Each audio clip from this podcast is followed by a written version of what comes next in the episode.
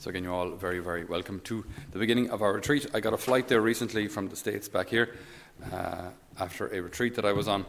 And just as before we started boarding, so there's what, maybe 450 of us there, I think 30 rows of nine people, um, there, were, there was an announcement made that uh, uh, Delta Airlines apologizes that there'll be no Wi Fi on this flight.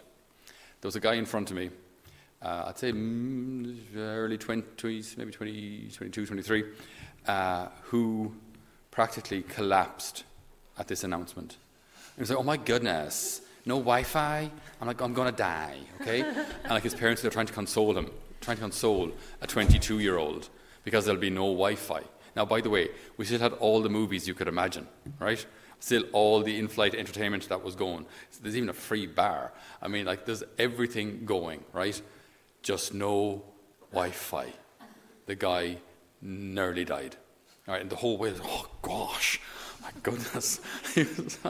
and I just thought, you absolute snowflake, would you just man up? Thinking of our forefathers sailing across from Ireland to America, right? Stopping off in Ellis Island, having their names misspelt and who knows what, if they even made it across due to storms and bad weather and illness and all on board. And then having to start a life in a new country with a pick and a shovel. you know. Now, off you go, build a life for yourself. I mean, they were they knew they knew what hardship was, right? Not having Wi-Fi for eight hours. You'll be okay, right? You actually will. You actually will. But have you ever seen this? Like when you see people who are, dare I say, especially it's maybe children who are spoiled, right? It's an, it's an awful thing. I don't know, maybe it's, maybe it's just me, maybe it's you as well, I don't know. But when I see spoiled children, I just want to really give them a, a lawnmower. Go work, okay?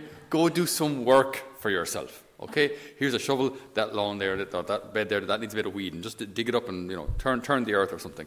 But like when you see kids go, "Mom, mom," and then they, oh, "Yes, yes, honey, yes, honey," and they bring over like the, the best toy, the biggest thing, whatever it is in the shopping centre, and oh, I don't want that.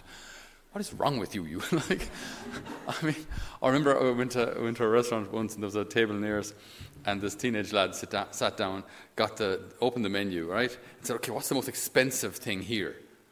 I was like, you ungrateful little sod. Do you know what I mean? You get the most expensive thing in the restaurant when you're paying. Work away, right? But oh, mom's paying, dad's paying. So what's the most expensive thing? Just like normally, well, normally I go to a restaurant and, well, you look down, you look like, you, don't, you don't look at the name of the food. You look, you look down at the price and go and work back from the price. Yeah? Did you ever do that? No? okay. I was a student for a long time, so you look down at the price and work back. Okay, we'll have that.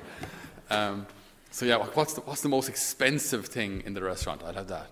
I just said, you oh, ungrateful little sod, like that's just, it's just kind of taking it all for granted, forgetting that other people have to work for these things, forgetting that other people have kind of set the foundations for the life that you now have. So rather than being so beaten up, rather than being so practically traumatized when something doesn't go your way, how about being full of appreciation for, for all that we have been given? For the, fact, the fact that we can fly from Atlanta to Dublin in eight and a half hours in absolute air conditioned comfort and watch all the movies you want. For the fact that we can go to restaurants so easily and have such an array of food. And because of the wonderful HSE standards, none of it's going to kill you. You know, I mean, like, so, like, we, we are so, so, so blessed. We're so blessed. We are so blessed. If we could see it, if we had eyes to see it, if we choose to see it, if we want to see it, we are surrounded by blessings. We're surrounded by gifts. Our first reading today from the book of Joshua, Joshua, um, there's a summary uh, of what the Lord, so the Lord God says this to Israel, and He gives them a, a brief biblical history of how everything was created for them. And then when they were uh, in slavery down in Egypt, the Lord freed them, and then the Lord gave them this land. And it's, just, it, it, it's a beautiful line. I give you land where you never toiled. You live in towns you never built. You eat now from vineyards and olives that you didn't plant. And when we think of our I think of my life. I mean, I think of even the Holy Family here. We didn't build this place, this was given to us for free. The benches you sat on were from uh, a chapel in Waterford, which were given to us for free. Uh, the, all that we have that surrounds us here was given to us. You think of your own life at home. Maybe some of you did build your own homes, but even if you did, the abilities that you have that allowed you to build your home were given to you. Your understanding of how mechanics work and how civil engineering should work, all these kind of things, like that was that's that's not something you earned. It was something. It was a free gift given to you. All all that we have, all that we are. I mean, how much of how much of what we have actually, when we call ourselves self-made men or women, how much of it is actually self-made at all? Practically nothing. It's all gift. It's all given to us. Even there's a friend of mine who recently uh, was going through a bit of a bit of a rough patch, and uh, he was praying to God for, for help and for assistance and for, for, for, for support and for consolation. And he was going to adoration in his hometown quite regularly. And just, again, just really, his heart was just calling out to God for help.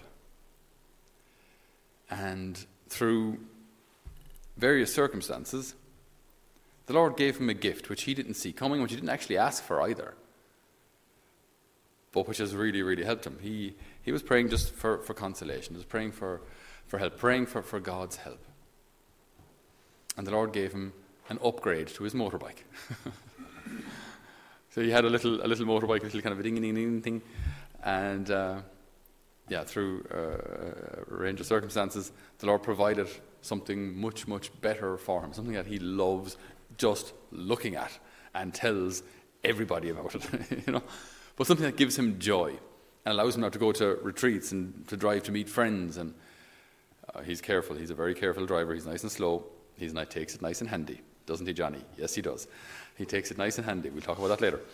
Uh, but he takes it nice and handy. But it's just, I think, I, just, I, was reflecting with him on, on this, and I thought, you see, see how when God says He'll take care of us, it doesn't just mean He'll give us the bare minimum so that we don't die of starvation. We can actually give us things that are above and beyond what's the bare minimum, things just for our joy. Just like a mom or a dad won't just feed their, their children, you know, the cabbage, bacon, and spuds, but might actually give them a scoop of ice cream, which has no nutritional value whatsoever. There is no need for it. The child will survive without ice cream. But the parent knows. It'll just make them smile. It'll just make them happy. So why not?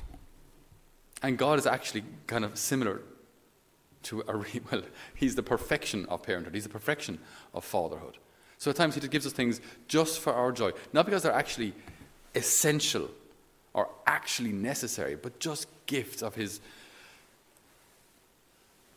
generosity.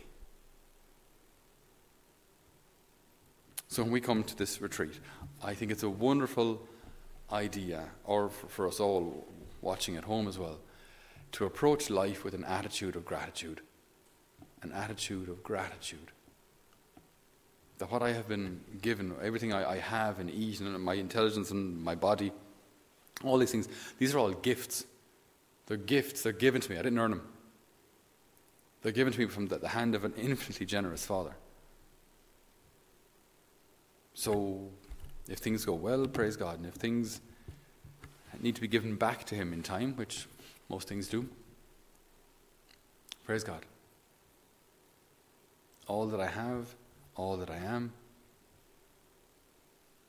all that I want to be, I give it all to Him. Because everything I have, I received from Him. So I can place everything back in His hands, knowing that He will provide for my every need. In him I lack nothing. So we ask the Lord to bless us all with this attitude of gratitude. Because we live in lands where we never toiled. We live in towns that we never built. We eat from vineyards and olive groves that we never planted. Because the Lord has provided and will continue to do so. Amen.